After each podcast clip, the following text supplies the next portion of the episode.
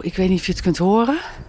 Ik heb namelijk een soort pluizenbol op mijn opnameapparaatje. Het ziet er echt uit als zo'n microfoon. Dat je wel eens bijvoorbeeld uh, op het journaal zie je mensen in weer en wind met zo'n hele grote microfoon. Met zo'n grote pluizenbol erop.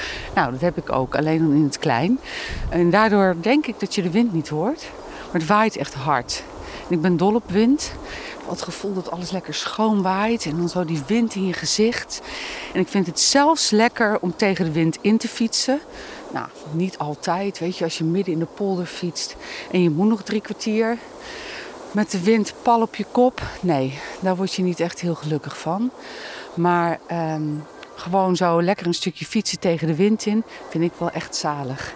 En vooral als je dan van de fiets afkomt, dat je een soort heel licht voelt.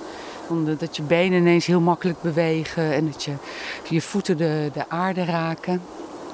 Nou, dat. Maar nu, waait, ja, nu staat ik trouwens in een stukje waar het niet zo hard waait. Het komt een beetje met vlagen. Oh, de meeuwen vliegen over. Zalig, zalig. Kijk nou, oh prachtig. Het zonnetje komt een beetje door de wolken heen.